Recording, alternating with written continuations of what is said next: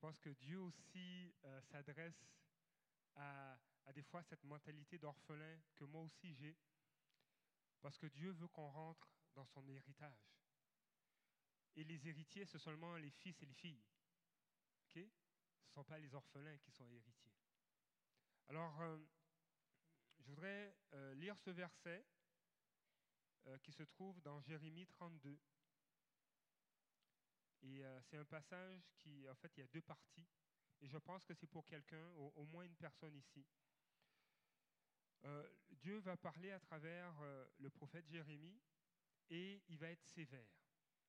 Il va parler à Israël et à Juda et il va être dur.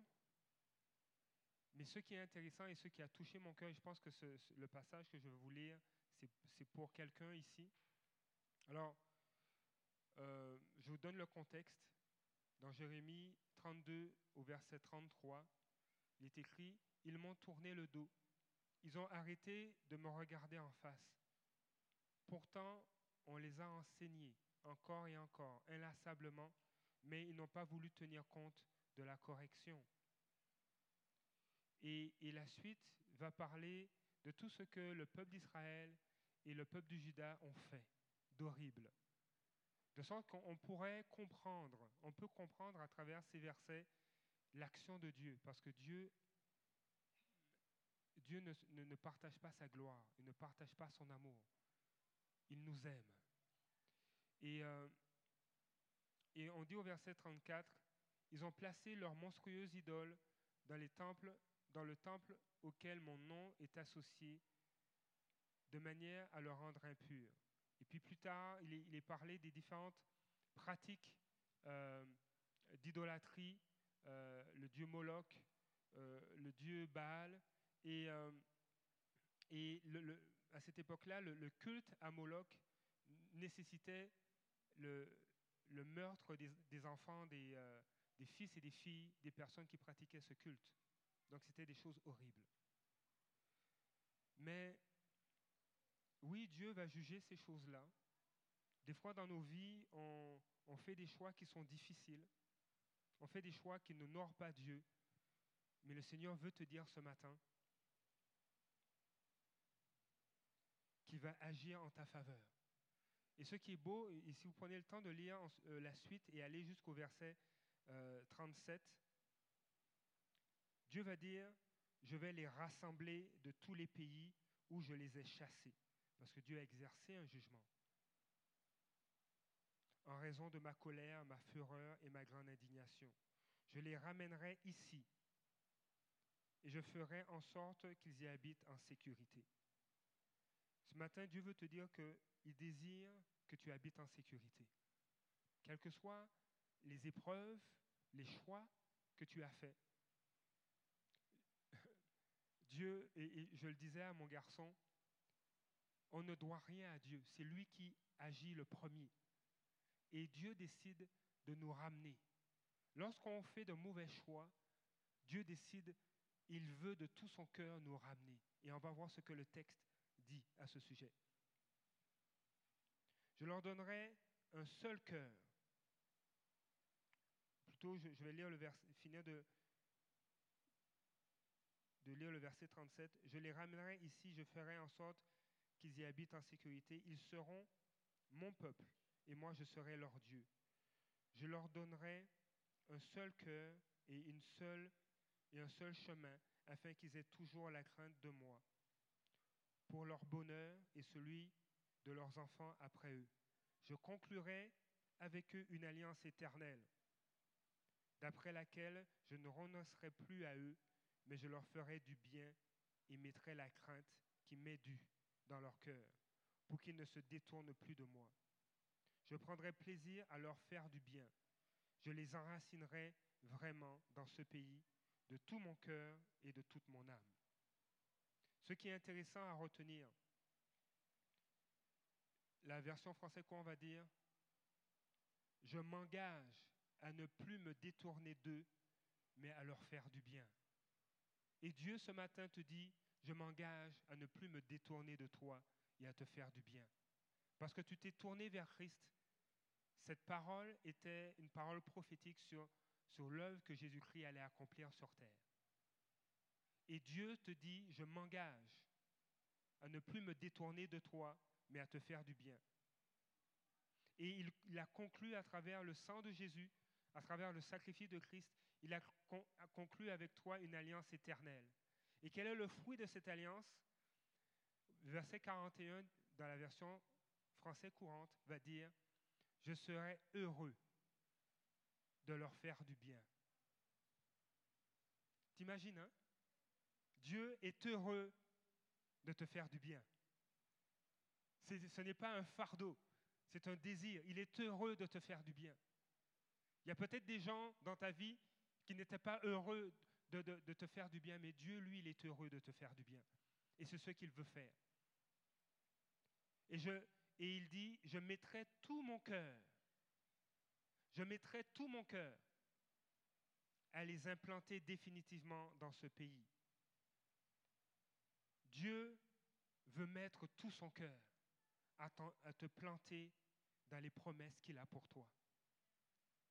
Il veut mettre tout son cœur. Alors, je crois que, comme ça a été dit à l'introduction, c'est en tant que fils et, et fille de Dieu que le Seigneur te regarde. Et garde en tête qu'il met tout son cœur à te conduire dans ta destinée. Est-ce que tu veux accepter ça? Amen. Alléluia. Ce matin, nous allons continuer, euh, nous allons continuer euh, notre série sur euh, D'orphelin à fils et filles de Dieu. Et euh, ce, cette exhortation, ce, ce partage que j'ai pour vous ce matin a été difficile pour moi. Parce que c'est d'abord pour moi que le Seigneur, en tout cas, Dieu me parle énormément à travers cet enseignement d'aujourd'hui. Et je compte sur sa grâce pour aussi vous le partager. Parce que, en quelque part, moi aussi, il y a, y a, y a eu des, y a eu des, des états d'esprit d'orphelins que Dieu traite encore aujourd'hui. Alors, nous allons prier et, euh, et je vais vous partager ce que Dieu a mis sur mon cœur. Père éternel, ce matin, je te dis merci. Merci, Père, pour ton œuvre. Merci pour ta parole. Parce que, Seigneur, tu ne cesses de nous parler et tu nous parles de différentes façons. Mais, Seigneur, inlassablement, tu nous parles parce que tu veux notre bonheur. Et même si, Seigneur, nous nous trouvons, Seigneur, dans un désert, Seigneur, tu veux nous amener à réaliser que les circonstances ne, ne doivent pas avoir d'impact sur notre état de cœur, ne peuvent pas avoir d'impact sur notre destinée, ne peuvent pas avoir d'impact sur notre influence, parce que tu es notre source. Et Seigneur Père, je te prie pour cette parole, Seigneur, que tu puisses me faire grâce, s'il te plaît, et que ton peuple soit béni dans le nom de Jésus. Amen. Avant de commencer, je voudrais bénir Dieu parce que ce matin, il y a un frère qui est venu me voir et il m'a dit ceci, « J'ai trouvé un emploi. » Et il me dit, « Mais j'avais rêvé de cela il y a un mois, je n'avais pas d'emploi et euh, j'avais, j'avais, j'avais rêvé de cela. Et la semaine passée, euh, avec... Euh, Euh, nous avons prié pour ceux qui cherchaient un emploi ou qui désiraient une meilleure position pour la gloire de Dieu. Et ce frère s'est levé. Et cette semaine, il a eu un emploi, comme il avait rêvé. Amen. Alors je bénis Dieu pour ça, pour ce que Dieu fait dans la vie de Nicolas. Vraiment, le Seigneur est fidèle. Alors je veux t'encourager. C'est une parole, c'est un témoignage pour nous encourager aussi. Euh, Dieu est fidèle. La semaine, euh, il y a deux semaines de cela, euh, j'avais commencé cette série d'orphelins à fils et filles de Dieu en me basant sur le livre de Deux Rois. Et le livre des rois, que ce soit le premier livre de, des rois ou le deuxième livre des rois, euh, ont le même but, le but de témoigner de l'amour et de la fidélité de Dieu. C'est une période, c'est une période de l'histoire d'Israël où euh, euh, les rois se sont succédés et plusieurs d'entre eux marchaient loin de Dieu. De telle sorte qu'ils ont emmené l'idolâtrie. Ils ont emmené les ténèbres en Israël et ensuite en Juda. Et, et alors que l'histoire de ces rois se déroulait, il y avait des rois qui se tenaient pour Dieu et Dieu faisait grâce. Il y avait des hommes et des femmes qui se tenaient pour Dieu et Dieu les bénissait. Dans cet environnement où plusieurs rois s'étaient éloignés de Dieu et emmenaient la nation loin de Dieu, il y avait, on voit le témoignage d'hommes et de femmes qui restent fidèles. Le livre des rois est, est très intéressant parce qu'il ne met pas l'emphase sur les succès sociaux, politiques et économiques de l'époque. Il ne dit pas, euh, euh, il, il, ne fait, il ne fait pas les manchettes en, en parlant des réalisations que le pays a fait euh, au G sept, au G huit ou à une, euh, un congrès international. L'intérêt du livre des rois, c'est de montrer la patience de Dieu. De montrer que lorsque son peuple marche avec lui, sa bénédiction vient.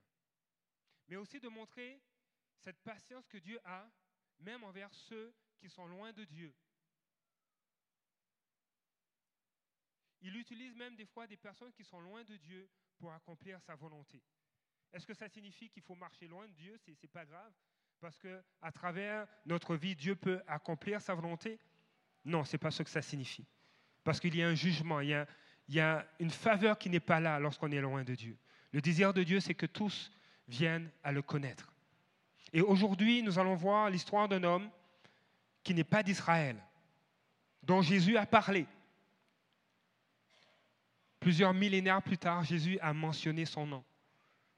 Il a dit, « N'y avait-il pas en Israël des lépreux ?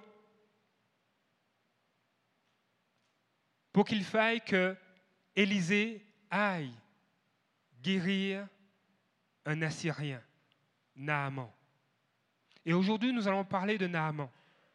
Et en quelque part, je pense que je m'identifie à Naaman. Et peut-être que toi, tu vas t'identifier à Naaman. Mais nous allons voir que cet homme euh, n'était pas du peuple d'Israël. Cet homme avait un cœur d'orphelin, avait une mentalité d'orphelin, avait un état d'esprit d'orphelin. Et je vais reprendre la définition que je vous ai donnée il y a deux semaines sur l'orphelin, et je vais vous parler aussi du cœur d'orphelin. Un orphelin, c'est un, et c'est un enfant ou c'est une personne qui a perdu l'un de ses, de ses parents ou a perdu les deux, ou qui est séparé, qui est séparé de son parent. Ou bien qui est privé de protection, qui est privé d'amour, qui est privé d'affection, qui est seul, qui est abandonné ou oublié, se sentir orphelin, se sentir abandonné. Et il y a plusieurs auteurs des fois qui, qui utilisent cette expression, se sentir orphelin. Il me laissa orphelin. Alors qu'il est décédé, il me laissa orphelin. Ou alors que je suis parti, se sentir seul. Et ce que ça produit, quel est le cœur de l'orphelin? Quel est l'état d'esprit d'un orphelin? Un cœur d'orphelin, c'est avoir un profond sentiment de séparation, d'être séparé. Et devant Dieu, c'est être séparé de Dieu, avoir ce sentiment-là. C'est avoir le sentiment d'être privé de protection, d'affection de la part de Dieu. C'est avoir le sentiment que Dieu ne me donne pas l'attention ou ne nous donne pas l'attention dont nous avons besoin. Un cœur d'orphelin ou un état d'esprit d'orphelin, c'est avoir le, prof, le profond sentiment, et c'est bien réel pour nous, d'être abandonné, d'être oublié. Et des fois, ça peut être de façon ponctuelle.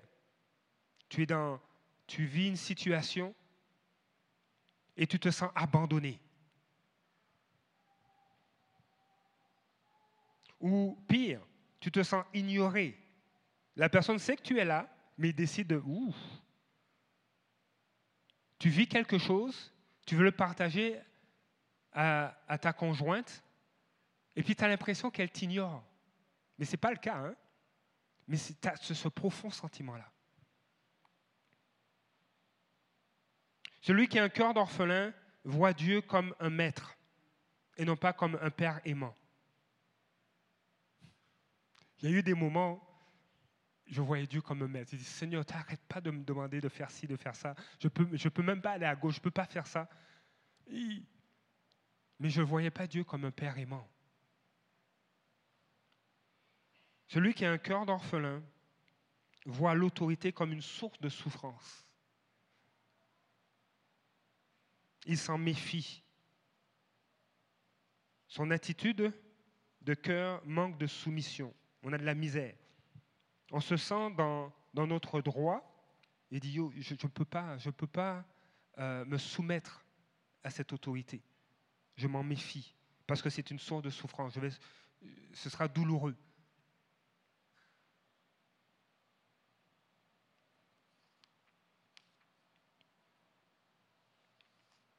Et le cœur d'orphelin n'est pas en mesure d'honorer l'autorité ou de la considérer comme des, des personnes qui contribuent au bien de sa vie.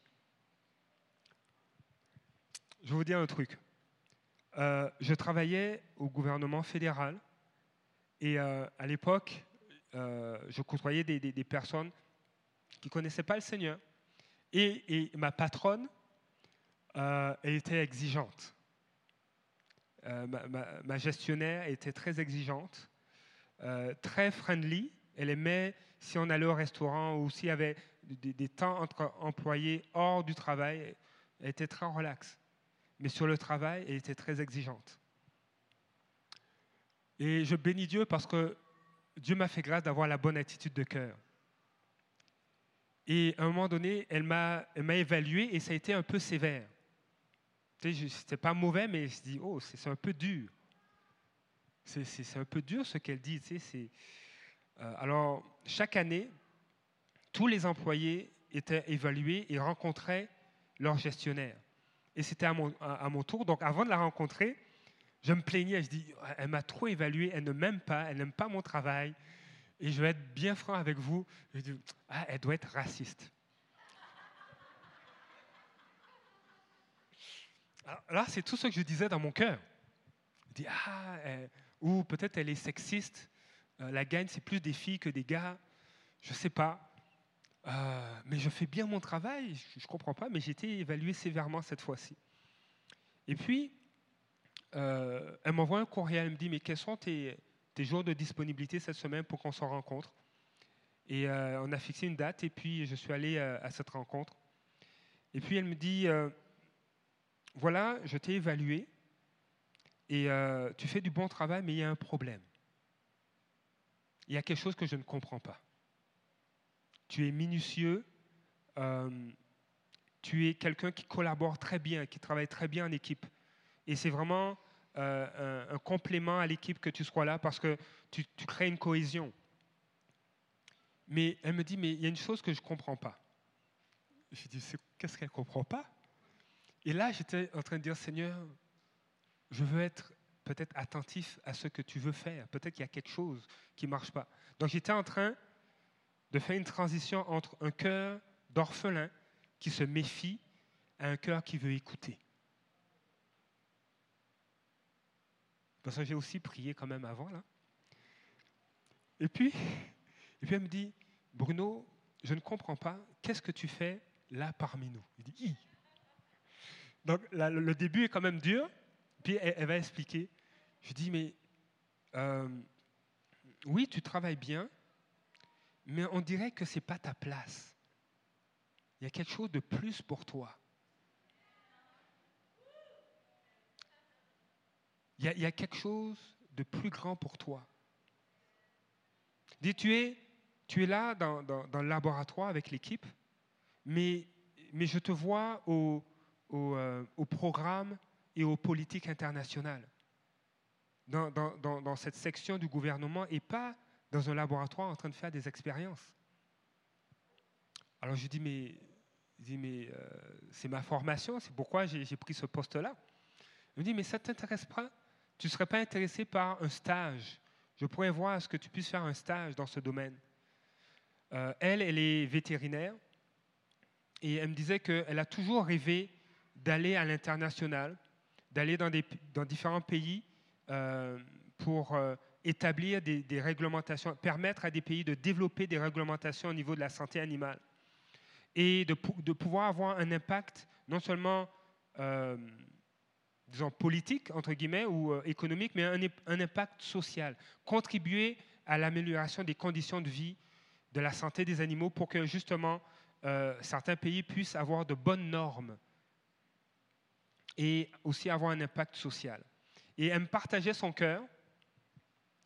Et là, elle ne le réalisait pas, mais elle était en train de parler à mon cœur. Parce que Dieu avait déposé sur mon cœur que ce n'était plus le temps pour toi de rester dans le gouvernement. Parce que Dieu me disait, j'ai plus pour toi. Il y a un héritage qui t'attend et je veux que tu y rentres. Et sur mon cœur, il y a Il euh, y avait le ministère, j'étais, j'étais, je travaillais dans le séculier, je voulais rentrer dans le ministère, euh, mais il y, y a une portée aussi internationale. Il y a une portée qui va toucher les nations. Et là, elle me parlait, et là, je commençais à trembler à l'intérieur. J'avais délaissé le, le, le cœur d'orphelin, et j'étais dans une position de, de cœur de fils. Et Dieu était en train de parler à travers l'autorité de mon emploi. Il me disait, mais je te vois dans les programmes et dans la réglementation qui a un impact international. Et je vais essayer de, de, de ouvrir une porte pour toi pour que tu puisses faire un stage à Montréal. Lorsqu'on... Si j'avais gardé mon corps d'orphelin, un, je voulais peut-être repousser la rencontre, deux, je voulais peut-être être à la rencontre avec une mauvaise attitude. Trois, j'aurais peut-être passé à côté de cette parole que Dieu lui donnait ou me donnait à travers elle pour confirmer une direction sur ma vie. Un cœur d'orphelin ne peut pas, ne peut pas hériter ou ne peut pas avoir d'héritage. C'est seulement les fils et filles d'adoption qui peuvent avoir l'héritage que Dieu a pour eux. Alors, le cœur d'orphelin voit l'autorité comme une source de souffrance. Cette fois-ci, j'ai vu l'autorité comme une source de bénédiction qui contribue, qui a contribué au bien de ma vie. Un cœur d'orphelin se caractérise par quelqu'un qui recherche le confort dans des sentiments faussés, des penchants divers, des comportements compulsifs, une hyperactivité religieuse, au lieu de se reposer dans la présence et dans l'amour de Dieu. Un cœur d'orphelin est lié à des dépendances, au lieu d'être pleinement libre. Et Dieu veut adresser cela. Que nous soyons en train de découvrir qui est Dieu, ou que nous marchions avec lui depuis longtemps, non seulement ce matin, mais je crois jour après jour. Et Dieu nous invite jour après jour à s'asseoir avec lui, à l'écouter, à écouter ce qu'il a à te dire, à échanger et même à interchanger de cœur, à remplacer ce cœur d'orphelin par un cœur de fils et filles adoptifs. Alors nous allons voir l'histoire d'un homme qui s'appelle Naaman, comme je l'ai mentionné, dans le livre des, de Deux Rois, à partir du, vers, du chapitre cinq. Parce qu'en lisant ce texte, j'ai réalisé que j'étais un Naaman. Et vous allez voir, à travers le, le texte que je vais lire, vous allez voir plusieurs, euh, euh, plusieurs intervenants qui ont soit un cœur de fils ou de fille de Dieu, ou un cœur d'orphelin, même s'ils font partie du peuple d'Israël. Et je vais vous laisser, je vais faire une première lecture, je vais vous laisser découvrir cela. Et ensuite, je vais revenir là-dessus. Parce que c'est intéressant de voir que Dieu ne, ne veut pas seulement nous bénir en nous donnant, euh, euh, en nous guérissant, en nous délivrant, en nous donnant des visions. Mais Dieu veut qu'on rentre dans notre héritage. Dieu veut qu'on rentre. Dieu veut que tu rentres dans ton héritage. Dis à ton voisin, Dieu veut que tu rentres dans ton héritage.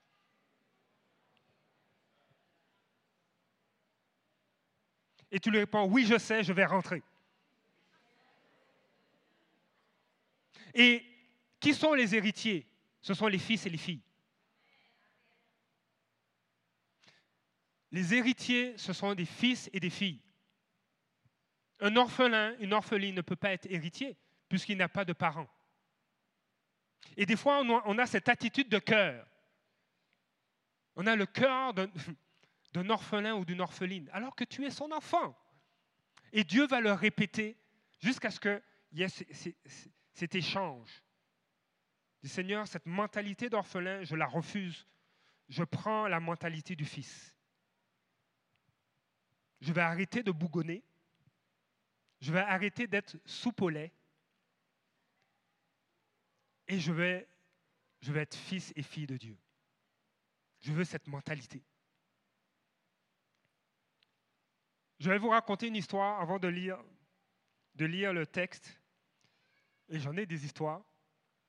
Je vais raconter une histoire. C'est, c'est, c'est un homme, un homme qui était très riche et il, il avait une passion pour les bateaux. Les bateaux de course, les, les yachts, c'est, c'est, il aimait ça. Et euh, il a trouvé, il a, il a dégoté, il a, il a vraiment trouvé, il a découvert un vieux bateau de course en bois, ok, euh, avec un moteur de, de cent chevaux. À l'époque, c'était vite, mais, mais c'était un vieux bateau, il était tout abîmé. Il a trouvé, il a, le bateau était très beau, mais très abîmé. Alors, il a acheté et il est allé sur un, un armateur euh, naval et il leur a dit, réparez le bateau, peu importe les coûts. Je vais payer la facture, vous, vous mettez ça à neuf, vous changez le moteur de, de cent chevaux, vous mettez un moteur de quatre cents chevaux là-dessus, euh, je veux qu'il soit, qu'il soit réparé.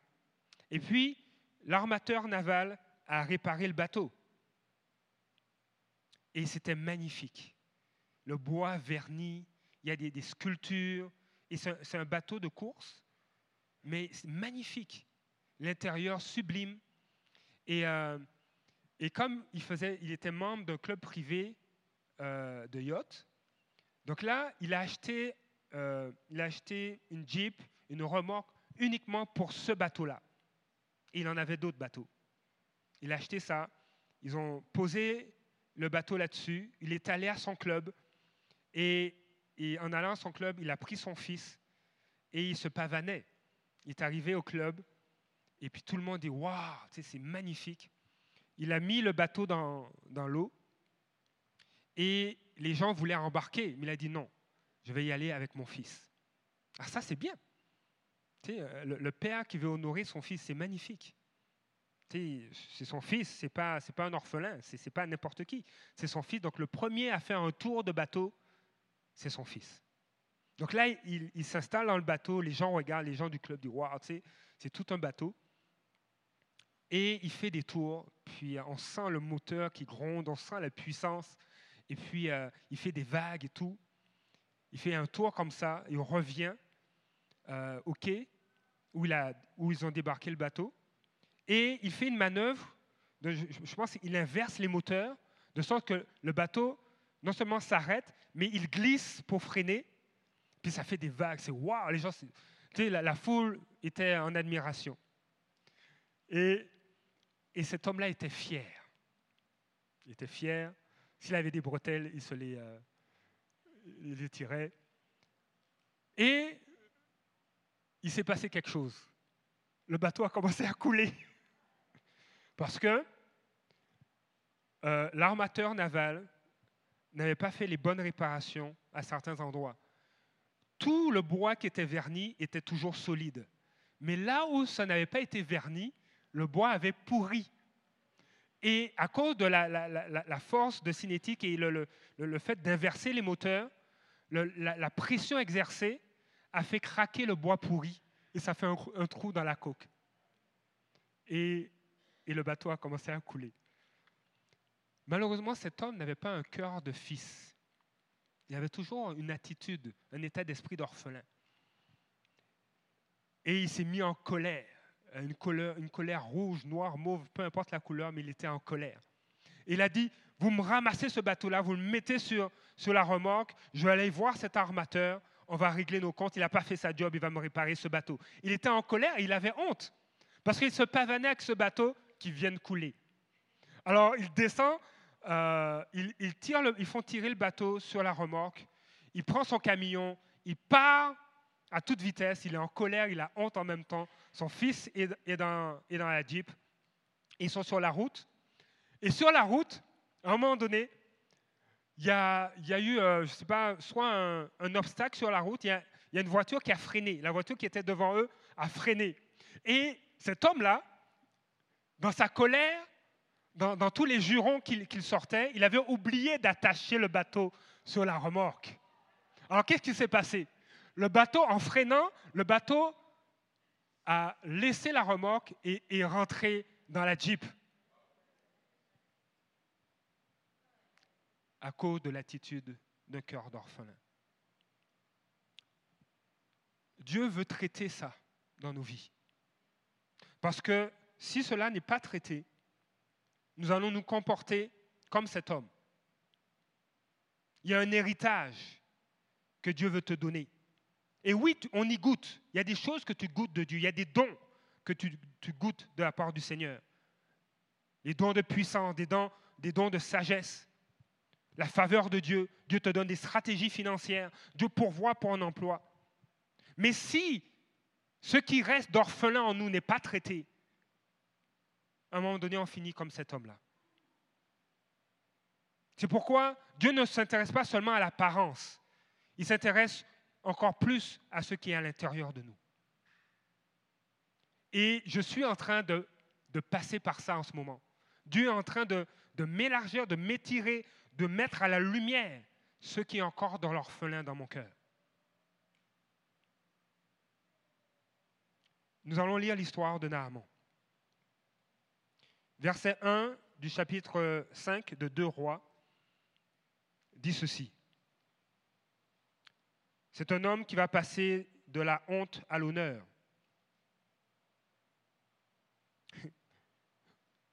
C'est quoi? C'est un, Ésaïe un, verset huit dit, ou dix-huit dit « Dieu n'a aucun problème pour qu'on s'assoie et qu'on jase. Dieu n'a aucun problème pour confronter ces choses parce qu'il veut nous faire du bien. » Chapitre, euh, verset un.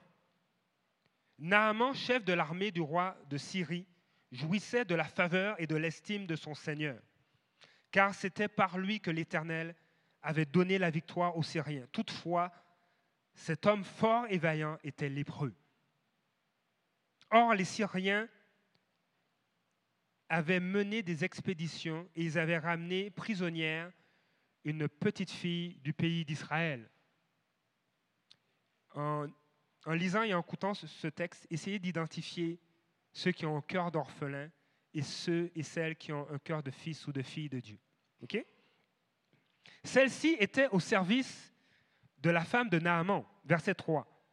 Et elle dit à sa maîtresse, « Si seulement mon Seigneur pouvait voir le prophète qui se trouve à Samarie, il le guérirait de sa lèpre. » Naaman alla dire à son Seigneur, donc au roi d'Assyrie, « La jeune fille du pays d'Israël a parlé de telle et telle manière. » Le roi de Syrie dit, « Vas-y, rends-toi à Samarie, je vais envoyer une lettre au roi d'Israël. » Naaman partit, prenant avec lui trois cents kilos d'or, soixante-dix d'or et dix habits de rechange. Et il apporta la lettre, du roi, la lettre au roi d'Israël.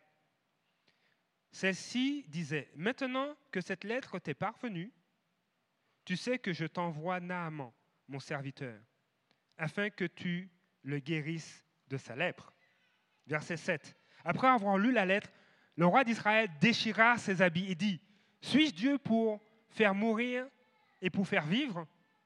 En effet, il s'adresse à moi afin que je guérisse un homme de sa lèpre.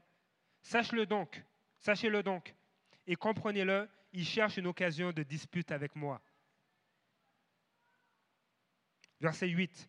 Lorsque Élisée, l'homme de Dieu, apprit que le roi d'Israël avait déchiré ses habits, il fit dire au roi, « Pourquoi as-tu déchiré tes habits? Fais-le venir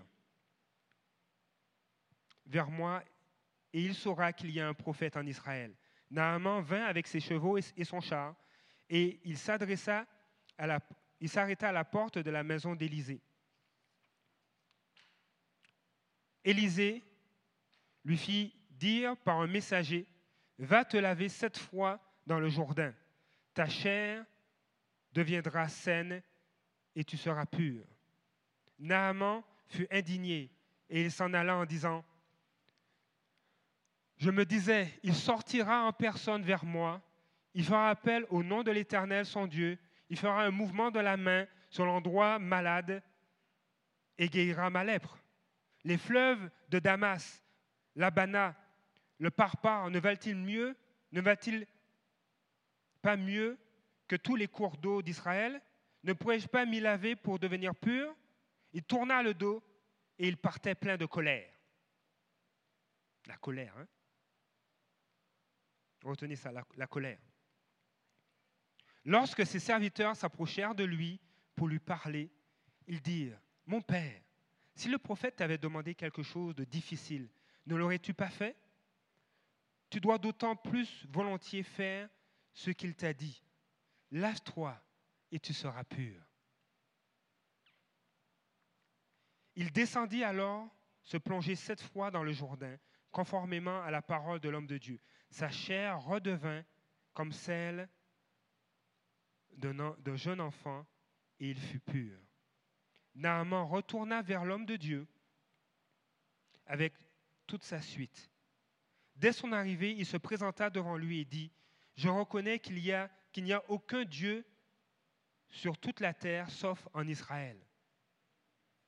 Je reconnais qu'il n'y a aucun Dieu sur toute la terre sauf en Israël. Maintenant accepte, je t'en prie, un cadeau de la part de ton serviteur. » Élisée répondit, « L'Éternel dont je suis le serviteur est vivant. Je n'accepterai rien. » Naaman insista pour qu'il accepte, mais il refusa. Alors Naaman dit, « Puisque tu refuses, permets que l'on me donne de la terre d'ici, à moi ton serviteur. Qu'on m'en donne l'équivalent de la charge de deux mulets, car moi ton serviteur, je ne veux plus offrir ni holocauste, ni sacrifice à d'autres dieux qu'à l'Éternel. Cependant, que l'Éternel veuille pardonner ceci à ton serviteur. Quand mon Seigneur entre dans le temple de Rimmon pour s'y si, si prosterner, il s'appuie sur ma main et je me prosterne aussi. Que l'Éternel veuille bien me pardonner à moi ton serviteur, lorsque je me prosternerai devant, dans le temple de Rimmon. » Élisée lui dit, « Pars dans la paix. » Lorsque Naaman eut quitté, euh, lorsque, Na, euh, lorsque Naaman, oui, je peux, je peux le lire quand même. Lorsque Naaman, lorsque Naaman eut quitté Élisée et qu'il fut une certaine distance, par la suite, je ne vais pas le lire, mais Guéhazi est allé le voir. Est-ce que vous connaissez la suite de l'histoire? Oui, ok. Ici, nous voyons l'histoire d'un homme qui avait un cœur d'orphelin et qui ne connaissait pas Dieu. On voit ici l'histoire d'un homme qui, qui va rentrer sur un chemin pour faire une rencontre et une expérience avec Dieu. Peut-être certains d'entre nous ne connaissent pas Dieu. Si tu écoutes ce message en ligne, peut-être que tu as entendu parler de Dieu, mais tu n'as pas fait d'expérience ou de rencontre avec lui. Mais le Seigneur t'attend. Il y a un chemin qu'il veut que tu empruntes où il veut te rencontrer. Peut-être que nous, ça fait plusieurs années qu'on marche avec Dieu. Tu as vécu de bonnes choses avec le Seigneur. Tu as vécu, tu as rencontré Dieu. Mais en ce moment, le Seigneur veut te faire marcher sur un chemin pour vivre d'autres expériences avec lui, comme Naaman. Naaman était un homme fort et vaillant. Peut-être dans ta vie, t'as été, tu es fort et vaillant. Tu réussis ce que tu entreprends. Mais il y a un mais. On dit au verset un, « Cet homme fort et vaillant était lépreux. » Et euh, la lèpre, ou cette maladie de peau, peut, peut être une tache sur notre identité, parce que c'est notre apparence, c'est comment on se voit. Oui, cet homme était atteint d'une maladie, mais nous aussi, peut-être, on a une maladie de peau au niveau de notre identité, qui on est. Des fois, t'as, dans certaines situations, tu as cette crainte de dire, mais Dieu est-il, je suis, est-ce que je suis vraiment son fils ou sa fille? Dans telle situation, pourquoi ça se complique? Pourquoi il y a encore des obstacles? Pourquoi cette porte ne s'ouvre pas? Pourquoi j'ai de la misère à connecter avec euh, euh, mon épouse ou mon époux? Pourquoi, pourquoi je me tiens loin des relations? Pourquoi je me mets en colère? Pourquoi je suis soupe au lait? J'aime bien cette expression-là. Pourquoi? Pourquoi je, on me dit quelque chose et puis... Hi, je sors de mes gonds, je sors de mes souliers et, et je ne me reconnais même pas. Tu sais, je, je me regarde aller, je dis, mais ça n'a pas d'allure. C'est quoi cette lèpre? C'est, c'est quoi cette maladie de peau où, oui, il est fort et vaillant, mais il y a quelque chose. Et des fois, c'est les personnes les plus proches de nous qui le savent. Concernant Naaman, probablement que c'était un début de lèpre, mais je pense que c'était suffisamment euh, présent et, et voyant parce que ça a été mentionné. Non seulement au verset un, c'est mentionné, mais au verset trois, la petite fille du pays d'Israël qui avait été faite prisonnière, elle ne va pas dire à, à sa maîtresse, « Si seulement mon Seigneur pouvait voir le prophète qui se trouve en Samarie, Il, il prierait pour lui pour qu'il ait plus de succès dans ce qu'il accomplit. Il prierait pour lui pour que vous ayez des enfants. » Non. Ce qu'elle a dit à, à la femme de Naaman, le prophète qui se trouve en Samarie, il le guérirait de sa, de sa lèpre. Donc ça devait être quelque chose de dérangeant. Ça devait être une certaine honte associée à cela. Lui, l'homme fort, il est lépreux. Lui, l'homme fort, il y a des déformations sur son corps. Alors, certaines déformations sont cachées par les habits, puis d'autres déformations, d'autres taches sont peut-être sur le visage. On ne sait pas. Mais ce matin, le Seigneur veut adresser nos lèpres. Il veut toucher à ce qui est peut-être caché. Il veut toucher à ça, pour qu'on ne soit pas comme cet homme qui avait un super yacht, un super bateau de course, et, et détruise son héritage à cause d'une attitude de cœur. Vous savez, pour, pour illustrer cette pensée, vous connaissez tous l'histoire du fils prodigue. Le fils prodigue était un fils héritier. On est d'accord? Le fils prodigue, il était un fils héritier et il savait qu'il était un fils et il a demandé son héritage. Il dit, papa, tu es mon papa, je viens te voir, je veux que tu me donnes mon héritage, tout mon héritage. À cette époque-là, à cette époque-là, les héritiers, les fils, travaillaient, travaillaient pour le père. Et leur père leur montrait comment, comment faire les choses.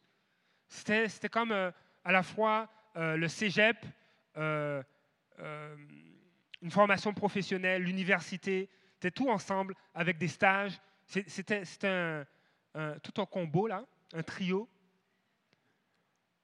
Et c'est, c'était leur père qui formait leurs enfants pour prendre la relève et pour recevoir leur, leur héritage.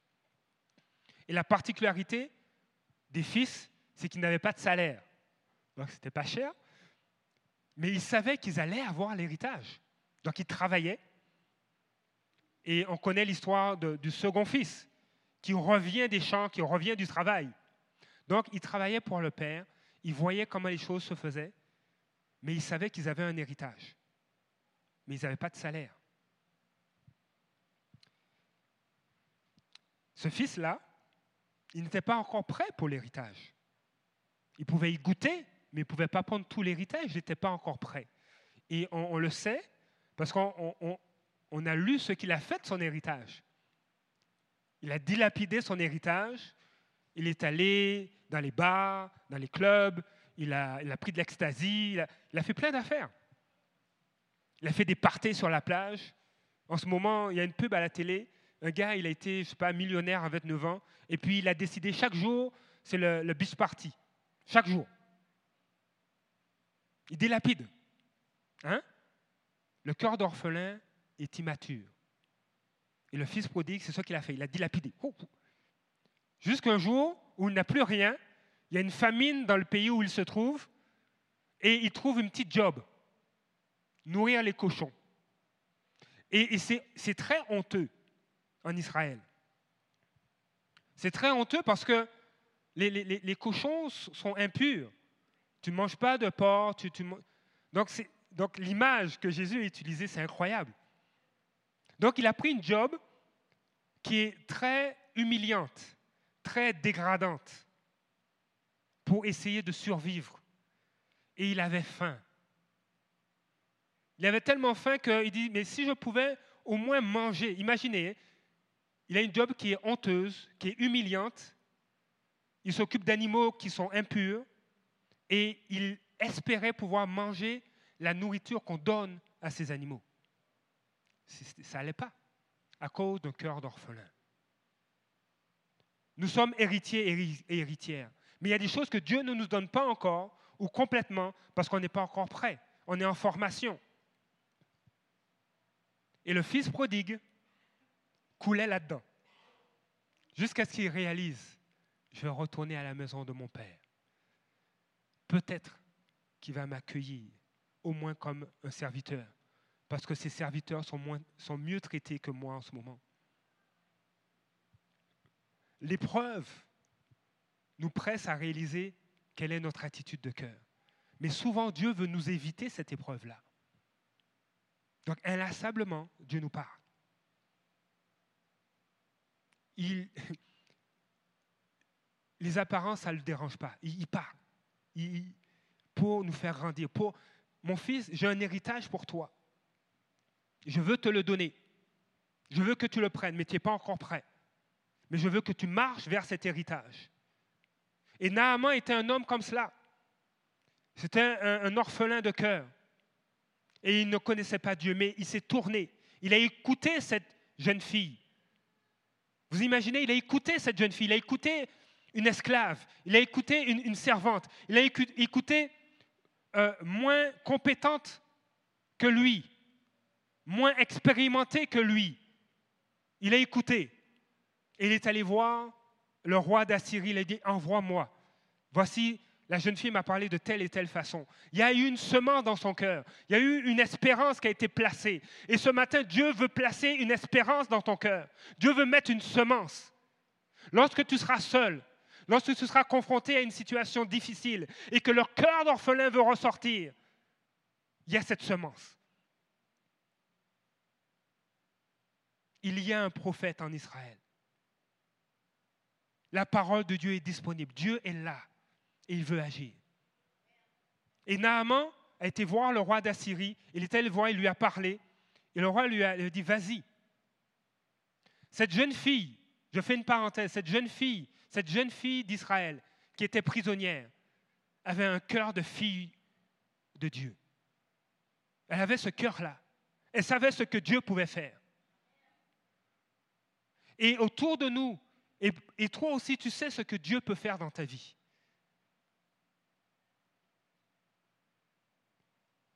Et mes feuilles sont tombées.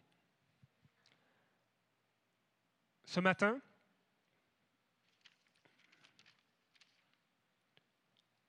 dans cette histoire, on voit que Naaman est parti, il est allé en Israël, il est allé voir le roi d'Israël. Et comment le roi d'Israël a réagi? Est-ce qu'il a réagi, réagi en tant que roi, en tant que fils de Dieu? Comment il a réagi? C'est drôle, hein? Une jeune, une, une enfant, une enfant prisonnière. Et c'est là qu'on doit réaliser une chose, c'est que les circonstances ne doivent pas influencer notre foi. Pourquoi? Parce qu'on est assis, debout, ancré, plongé sur la parole de Dieu. Et le, le désir de Dieu, c'est qu'on soit assis, plongé, debout sur la, la parole de Dieu. C'est pourquoi pasteur Sylvie nous a enseigné qu'il est important de lire, de, de méditer la parole de Dieu. Parce que ce ne sont pas les circonstances qui doivent dicter notre attitude et nos, nos réactions. Dernièrement, je me suis mis en colère. Eh hey, Seigneur, je me suis mis en colère, je me suis fâché. Je dis, Seigneur, c'est quoi ça? On veut me faire du mal, on est méchant contre moi. Je regarde ça et je dis, Seigneur, regarde, regarde l'attitude d'orphelin qu'il a. Face à ça, ce que Dieu nous demande, c'est se repentir et poser des gestes. Et on a l'occasion d'en parler. Alors, Naaman va devant le roi d'Israël et il dit, il remet la lettre au roi d'Israël et le roi d'Israël déchire ses habits. Vraiment une attitude d'orphelin. C'est comme si... Et effectivement, ce roi-là, ne, ne croyait, c'était le fils d'Akab. Il ne croyait, il ne croyait pas en Dieu, il, il avait des pratiques euh, d'idolâtrie. C'était terrible. On voit le cœur d'orphelin. Alors que cet homme était héritier. Il était héritier de la royauté, il était le roi. Et il a dilapidé son héritage. Il a vendu, il a, il a souillé son héritage. Et là, on vient le voir et il déchire ses habits. Il a une position, il est dans des circonstances qui sont positives, qui sont bonnes. Il ne meurt pas de faim, il n'est pas esclave, mais il a l'attitude et le cœur d'un orphelin. Alors que la jeune fille, elle qui est dans des circonstances d'esclavage, a une attitude de fille de Dieu. Les circonstances... ne sont pas celles qui définissent et déterminent qui on est. Donc là, il déchire ses habits et dit, « Suis-je Dieu pour faire mourir ou pour faire vivre ?» Sachez-le donc. Alors, un, déjà, il ne se comporte pas comme fils. Il n'a pas un cœur de fils de Dieu. Mais en plus de ça, il pense qu'on complote contre lui. Ah Ah, elle, elle, elle est venue me rencontrer. Euh, euh, elle est venue me rencontrer parce que euh, euh, j'ai mal fait telle chose qu'elle m'avait confiée. Ah, il y a un complot contre moi. J'ai mal fait ça. J'ai euh, ah, j'ai pas bien joué de tel instrument. Et puis euh, ma, ma, ma, ma, ma responsable de la louange est venue me voir pour me dire, mais regarde, on, on, on t'envoie la liste des chants pour que tu pratiques à la maison. Et puis, euh, tu n'as pas pratiqué, qu'est-ce qui se passe? Ah, on complote, on ne veut plus que je, que je joue d'un instrument. Le complot. Et cet homme-là, c'est la même chose. Sache-le donc et comprends-le, il cherche une occasion de dispute avec moi. Il y a un complot contre moi, on veut me faire du mal. Aïe. Est-ce que quelqu'un a déjà pensé comme ça? Hein? Amen. Bon, je ne suis pas seul alors.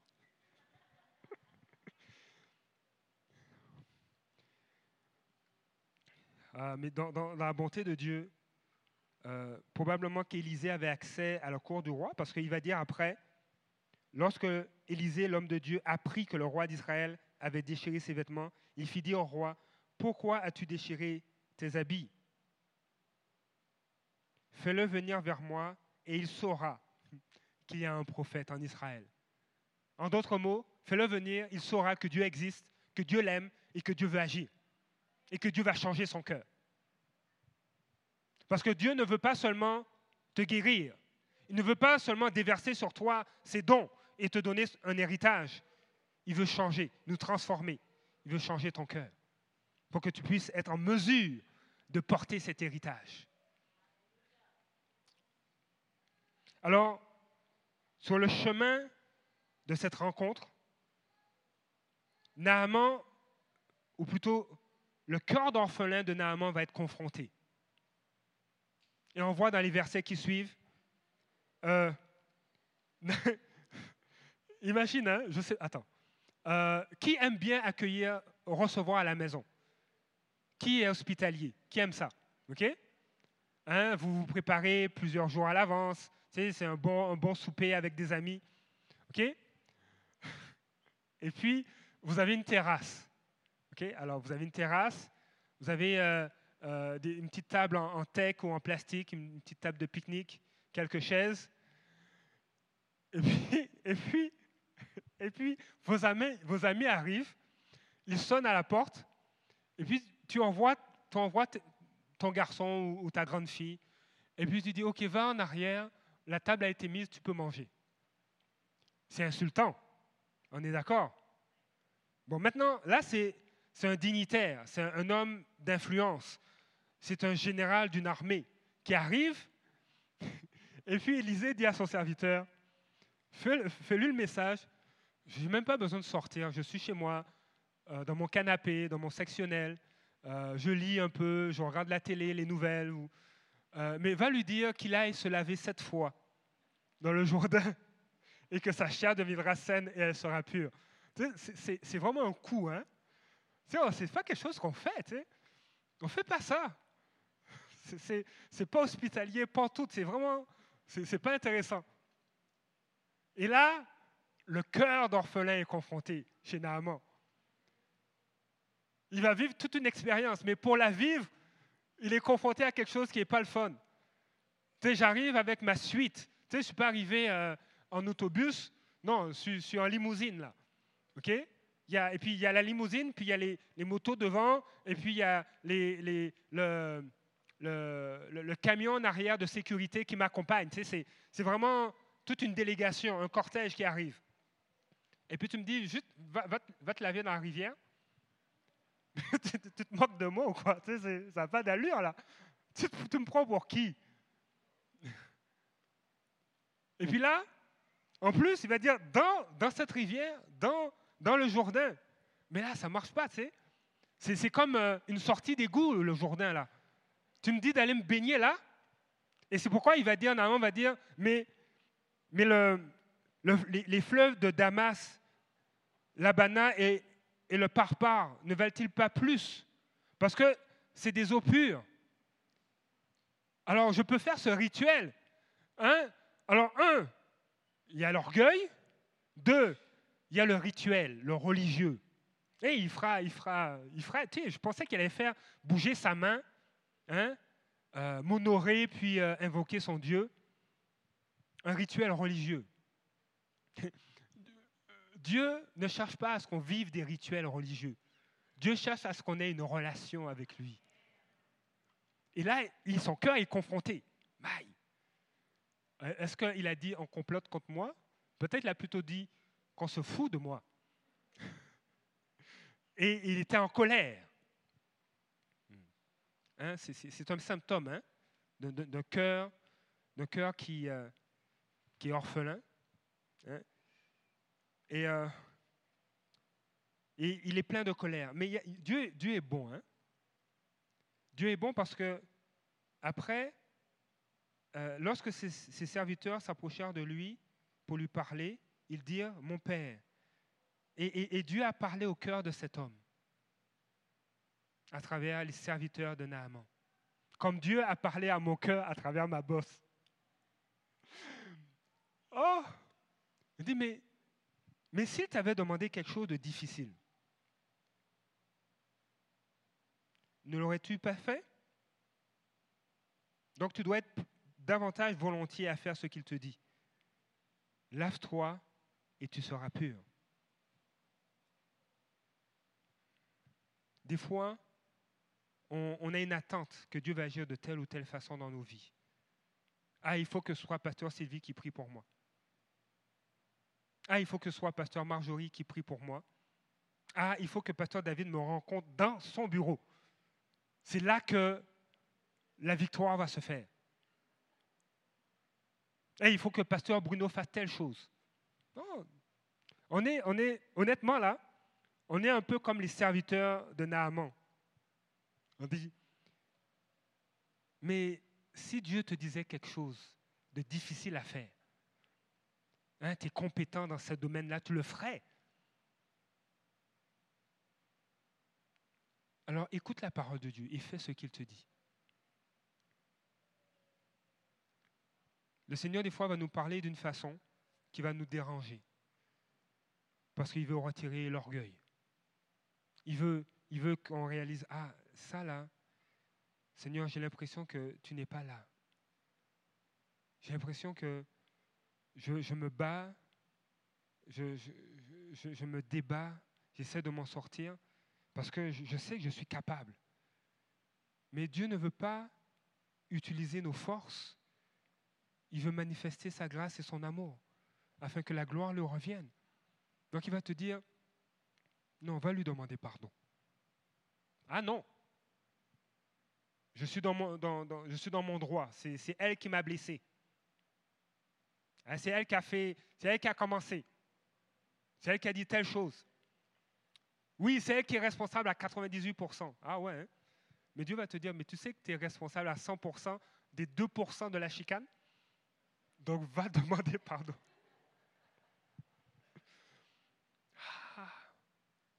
Dis, mais Seigneur, si je fais ça, j'ai l'impression que je ne suis rien. Ah, voilà. Mais tu sais qui tu es en moi? Tu es mon fils, tu es ma fille, tu n'es pas rien. Tu n'es pas rien, ce n'est pas parce que tu demandes pardon que tu es rien. Ah oui, mais je suis jaloux ou jalouse d'elle. Pourquoi? Tu es ma fille, tu es mon fils. Tu n'as pas à être jaloux. Tu as tout en moi. Oui, mais je n'arrête pas de, de faire des efforts, je travaille fort, et puis j'ai rien, tu ne me donnes rien, Seigneur. Mais est-ce que tu m'as demandé quelque chose? Ah oui, mais je suis capable par moi-même. Aïe. Donc c'est pour ça que tu ne me demandes rien. C'est l'histoire du frère, du fils prodigue. Il a travaillé fort, il travaille fort. Il va dire, mais papa, tu ne m'as même pas donné un jeune veau pour que je le partage avec mes amis. Et le père lui répond, mais tout ici est à toi. Aïe, c'est quelque chose, hein? Alors pourquoi tu es jaloux de ton frère qui revient? Pourquoi? Non, sache qui tu es. Je veux que tu saches que tu es mon fils. Je veux que tu saches que tu es ma fille. Et tout ce que j'ai est là pour toi. Pasteur David a, a souvent dit, je paraphrase, euh, dans le monde spirituel, il y a comme une banque où Dieu a rendu tout accessible à travers Jésus. C'est à toi. Mais parce que tu es jaloux, tu oublies ça, et puis tu, tu, tu lui en veux. Et tu oublies qui tu es. Ah, je suis son fils. Seigneur Père, je me lève, donne-moi un emploi, Père. Ça ne va pas, là. Je ne peux pas continuer comme ça. Et il va te donner l'emploi. Et le témoignage de nos frères, de notre sœur, prophétise. Dieu veut te bénir. Il te le dit à travers eux, à travers ce qu'il a fait. Parce que, tout comme eux, tu es fils et fille de Dieu. Et là, Là, Naaman est en train de, de s'humilier, de se soumettre. Il dit, ah ouais, hein? Oui, c'est vrai que mes serviteurs viennent de me parler, ils, ils m'ont parlé dans mon langage, ça m'a touché. Ok, je vais le faire. Et qu'est-ce qui s'est passé? Il a été guéri. Non seulement il vivait une guérison physique, mais il a vécu une guérison dans son cœur. Il y a eu un échange. Le cœur d'orphelin qu'il portait, plein d'orgueil, plein de prétentions, a été remplacé par un cœur qui est doux, qui s'humilie. Sur le chemin d'une rencontre ou d'une expérience avec Dieu, il y a eu une confrontation et il y a eu une guérison, il y a eu une restauration, il y a eu une transformation. Et chaque jour, Dieu veut agir de cette façon, qu'on puisse le rencontrer et vivre. Oui, des fois, il y aura des confrontations, mais il y aura aussi des guérisons. Il y aura aussi des restaurations. Il y aura aussi des transformations. Dieu veut le faire parce qu'il veut qu'on puisse saisir notre héritage et marcher dedans. Il veut aussi, des fois, guérir des relations, hein, vous savez. Il veut guérir, des fois, des relations humaines. Alors, des fois, ça nous amène à demander pardon. Non seulement Naaman a marché, il a rencontré Dieu, il a expérimenté Dieu, et à la façon de Dieu, mais aussi Naaman a marché dans un chemin de restauration et d'attachement à Dieu. Et c'est ça qui est le plus important. Le roi d'Israël a vu des miracles. Il connaissait Élisée. Il en a vu. Mais son cœur est resté loin de Dieu. Imaginez, hein, juste une conséquence de ce que Naaman a vécu. Lorsqu'il va retourner en Assyrie, qu'est-ce qui va se passer d'après vous dans sa maison? Il va parler de Dieu à son épouse. Son épouse va prier Dieu aussi. Elle va dire, waouh, je reconnais aussi qu'il n'y a pas d'autre Dieu. Moi, c'est, en tout cas, c'est, c'est ce que j'imagine. Parce que c'est, c'est, euh, la Bible, ce n'est pas des histoires sur des nuages. Hein? Hein?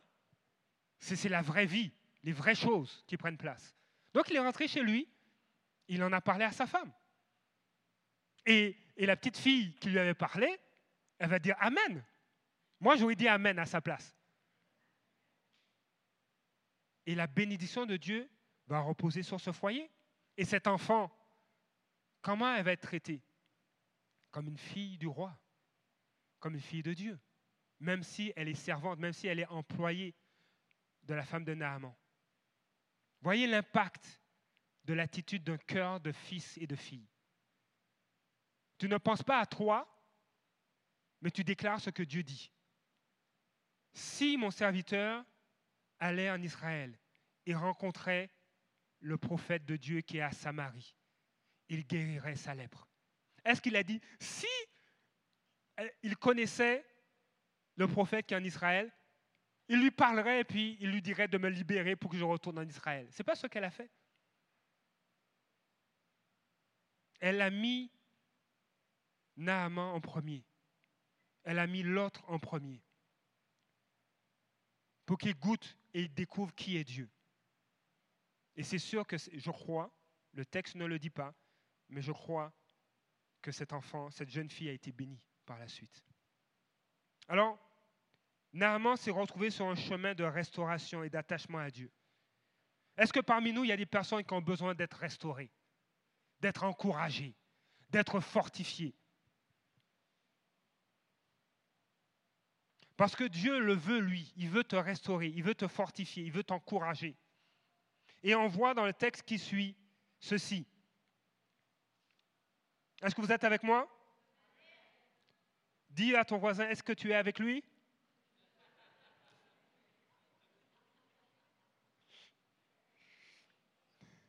Verset quinze. Et puis je vais arrêter bientôt. Vous savez, l'important, c'est que la parole soit semée dans vos cœurs, que vous expérimentiez l'amour de Dieu et que vous marchiez là-dedans. Je ne vais pas agiter ma main ce matin. Hein. Je ne ferai pas ça aujourd'hui. Mais je veux vous encourager. Naaman, verset quinze. Super. Merci. Hein. Ils font toute une job en arrière, là. Merci. Merci beaucoup. Verset quinze. Naaman retourna vers l'homme de Dieu avec toute sa suite. Dès son arrivée, il se présenta devant lui, devant lui et dit, « Je reconnais qu'il n'y a aucun Dieu sur toute la terre sauf en Israël. » Hmm. Le gars vient de donner sa vie à Jésus, là. Il vient de donner sa vie à Dieu. Il a donné en vivant ça, en étant confronté. Son, son orgueil a été confronté. Sa prétention a été confrontée. Sa religiosité a été confrontée. Il a écouté, il s'est humilié. Il dit, oui, Dieu existe. Je l'aime et je veux le suivre. Je vais sauter euh, quelques versets. Verset dix-sept. Écoutez bien ça. Alors Naaman dit, puisque tu refuses, permets que l'on me donne de la terre d'ici, à moi, ton serviteur, qu'on m'en donne l'équivalent de la charge de deux mulets. Car moi, ton serviteur, je ne veux plus offrir ni holocauste, ni sacrifice à d'autres dieux qu'à l'Éternel. Car moi, ton serviteur, je ne veux plus offrir ni holocauste, ni sacrifice à d'autres dieux qu'à l'Éternel. Je vais inviter euh, Christophe pour la guitare.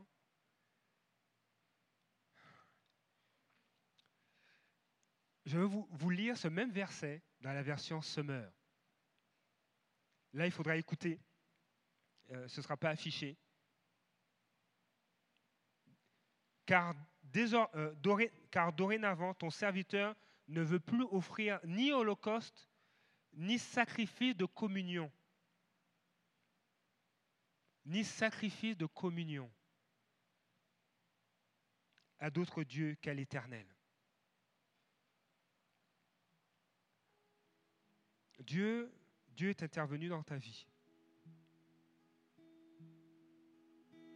Le Seigneur est intervenu dans ta vie. Tu as goûté à son amour. Ou tu désires que Dieu intervienne dans ta vie. Dieu est intervenu dans ta vie. Tu, tu, tu t'es attaché à lui, tu lui as donné ta vie. Mais il y a des choses que je ne veux pas que tu rates. Dieu veut que tu sois mûr pour son héritage. Dieu veut t'amener plus loin. Et comme Naaman qui, qui a dit à Élisée, dorénavant, je ne veux plus offrir ni holocauste, ni sacrifice de communion à d'autres dieux. Depuis un certain temps, Dieu te parle. Il te dit, il y a des sacrifices de communion que tu as avec d'autres dieux. Et je veux que tu arrêtes ça. Et toi aussi, tu désires arrêter cela, mais tu n'y arrives pas. Parce que tu penses que tu n'es pas digne. Tu penses que t'approcher de Dieu, c'est par tes propres efforts.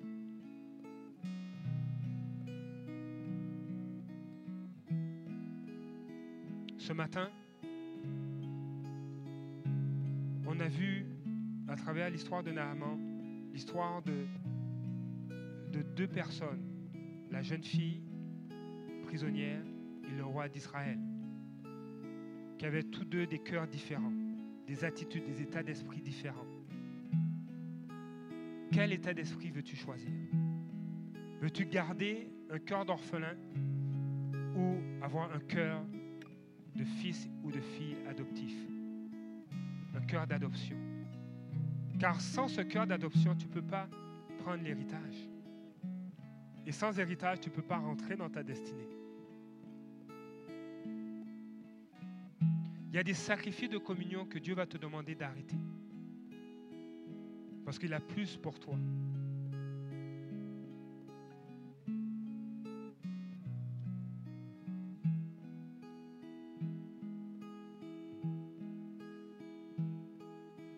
Naaman, il a pris position.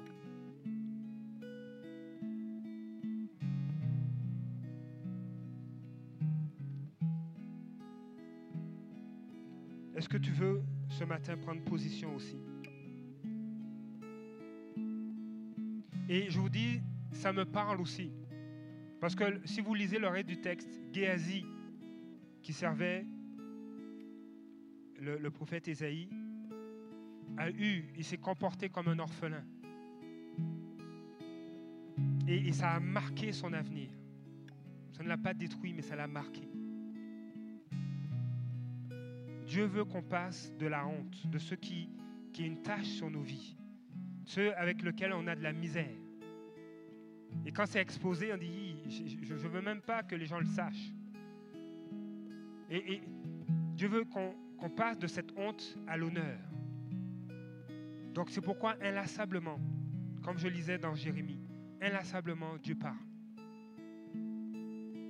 Parce que sa dé- son désir et sa décision, c'est de nous faire du bien. Et on oublie des fois que Dieu veut nous faire du bien. Des fois, on, notre vie a été marquée et on se, on se cache derrière cette justification. Oui, enfant, oui, c'est vrai et c'est horrible. J'ai été maltraité, j'ai été abandonné, je n'ai pas été désiré, je n'ai pas été accueilli, j'ai été rejeté, j'ai été insulté, j'ai été renvoyé, j'ai été abusé. J'ai été élevé à la dure et je, je, l'amour n'était pas présent dans notre foyer.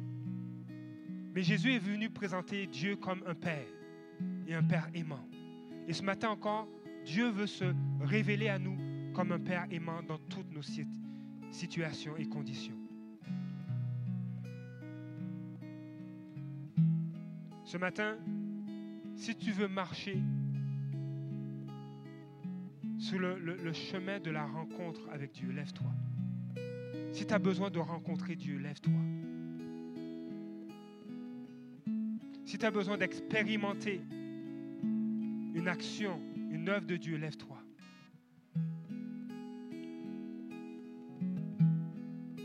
Ce matin, si tu as besoin de vivre une restauration, si tu as besoin de t'attacher davantage à Dieu, et arrêter les sacrifices de communion à autre chose que Dieu.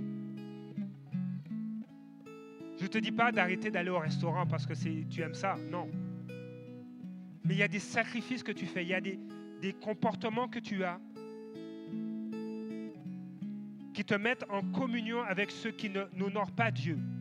Mais tu veux arrêter, tu ne sais pas comment. Lève-toi parce que Dieu veut agir.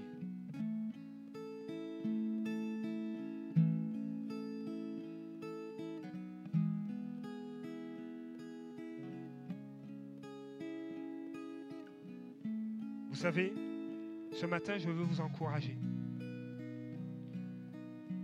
Quand vous allez lire le, le, lex, le, le reste du texte, si vous le voulez, Deux Rois, chapitre cinq, à partir du verset vingt, vous allez réaliser que Guéhazi a convoité les richesses et les biens que Naaman apportait et qui ont été refusés par Élisée. Parce que l'amour de Dieu n'est pas monnayable. L'action de Dieu n'est pas monnayable. Dieu agit parce qu'il t'aime. Parce qu'il t'aime. Il y a, il y a, on peut acheter ou avoir la faveur de Dieu. C'est par la foi en ce que Jésus a fait à la croix. C'est par la confiance que tu places en Dieu que tu es devenu son fils et sa fille. Et Guéhazi est allé mentir. Il a, il a menti à Naaman, il a menti à Élisée. Il s'est comporté comme un orphelin. Il a caché de, de, de l'argent, il a caché des vêtements. Et Élisée lui a dit, et c'est des choses que je pense que vous allez expérimenter, comme Élisée. Des fois, Dieu va vous montrer des choses. Et Élisée a dit à Guéhazi, tu vois, mon esprit n'était-il pas avec toi ? N'était-il, n'était-il, n'était-il pas présent lorsque tu as parlé à Naaman ? Dieu lui a, a montré à Élisée ce qui se passait. Et, et Élisée a dit à, à Guéhazi, voici la marque de ce cœur d'orphelin. Et cette marque sera sur ta vie. Cette tache, cette maladie de peau sera sur ta vie. Cette honte, parce que tu t'es comporté comme un orphelin. Guéhazi est resté fidèle à Élisée. Et ce matin, Dieu veut nous encourager à délaisser nos cœurs d'orphelins, à le laisser nous parler. Et quand il va vous parler, il va vous demander de poser des gestes, comme Naaman. Fais-le. Fais-le. Dieu veut que tu rentres dans ton héritage. Dieu veut que tu marches en tant que fils et fille de Dieu. Notre frère Christophe va, va jouer, va, s'il veut chanter, il a cette liberté-là. On va prendre quelques minutes à notre place. On va, on va changer notre rituel. Et tu vas t'approprier. Tu vas dire à Dieu ce qui est sur ton cœur. Et tu vas t'approprier ce qu'il va te dire. Est-ce qu'on est d'accord? On change de rituel. Il y a pas, je ne vais pas agiter ma main. Je ne veux pas vous imposer les mains. Il y a, pendant ce temps, pendant le, et je dis merci à l'équipe de prière, pendant le temps de prière ce matin, quelqu'un a eu cette vision, Christina a eu cette vision de cadeaux dans le ciel. Dieu a des cadeaux pour chacun de vous. Dieu a des cadeaux. Et Dieu veut que tu le prennes ce matin. Alléluia.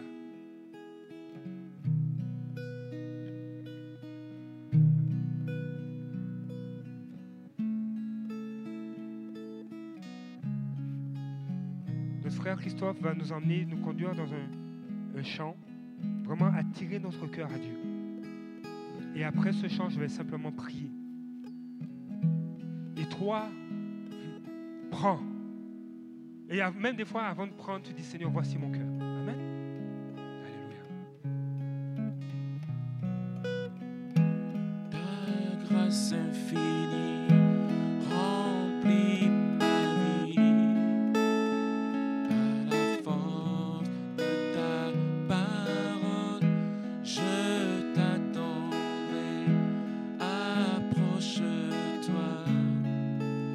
Saint-Esprit. De pensées qui sont contraires à celles de Dieu.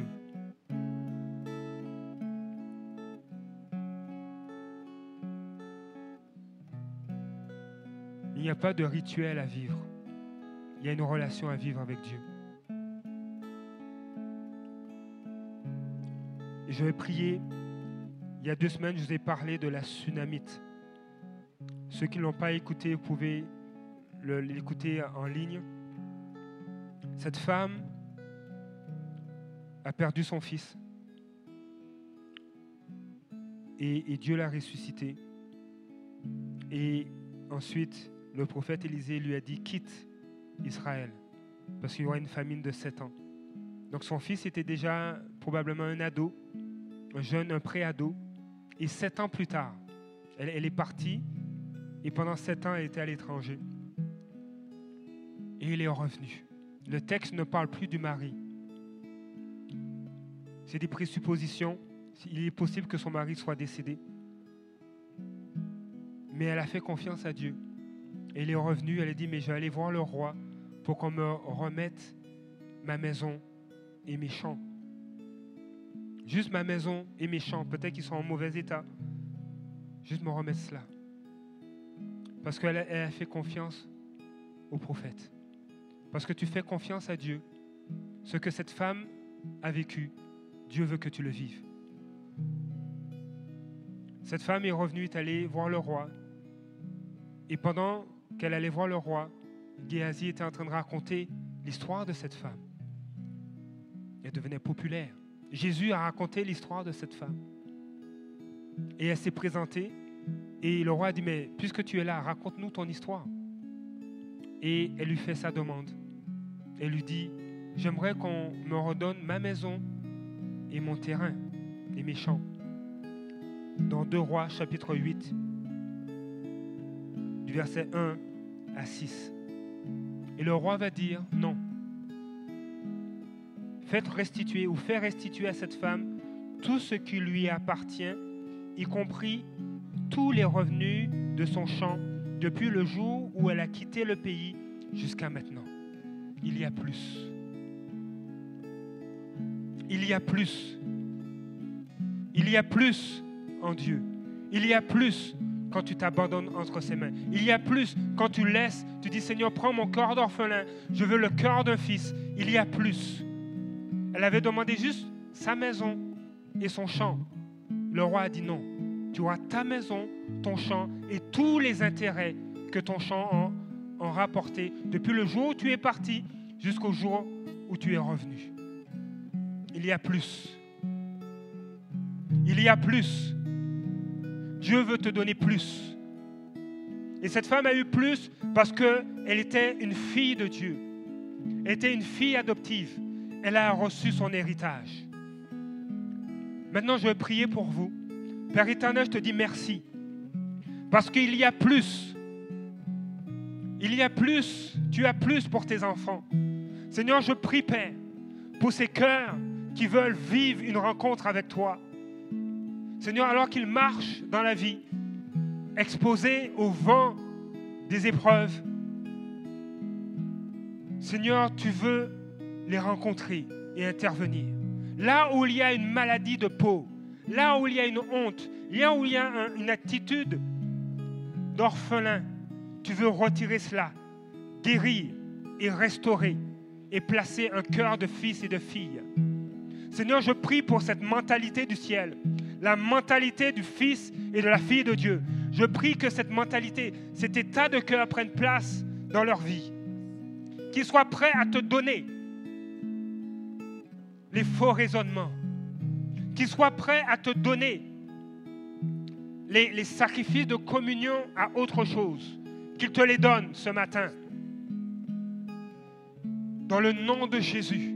Seigneur, tu vas leur rappeler, lorsque les, situa- les situations arriveront, d'avoir l'attitude de cette jeune fille prisonnière, d'avoir cette attitude de Naaman, prêt à s'humilier et à obéir à ta parole, parce qu'il y a plus. D'avoir l'attitude de la Sunamite, parce qu'il y a plus. En toi, il y a plus. Tu ne fais pas seulement que, que guérir, tu transformes. Tu ne fais pas seulement que consoler, tu relèves. Tu ne fais pas seulement délivrer, mais tu bénis. Et j'appelle la bénédiction de Dieu sur vos vies, dans le nom de Jésus. Je l'appelle parce qu'il y a plus. Père, Seigneur, Seigneur, il y a des... Tu envoies tes anges, des anges de ministère, toucher, rappeler ta parole. Seigneur Dieu, tu envoies ton Esprit Saint, rappeler ta parole, qu'elle nous saisisse et nous amène à vivre plus avec toi. Dans le nom de Jésus. Amen. Amen. Dis à ton voisin, est-ce que tu as été béni? Et puis, tu lui réponds la vérité, ok? Amen. Que Dieu vous bénisse. Cela termine notre réunion. Si vous avez un besoin particulier, vous pouvez avancer. Je vais, euh, je pourrais prier pour vous.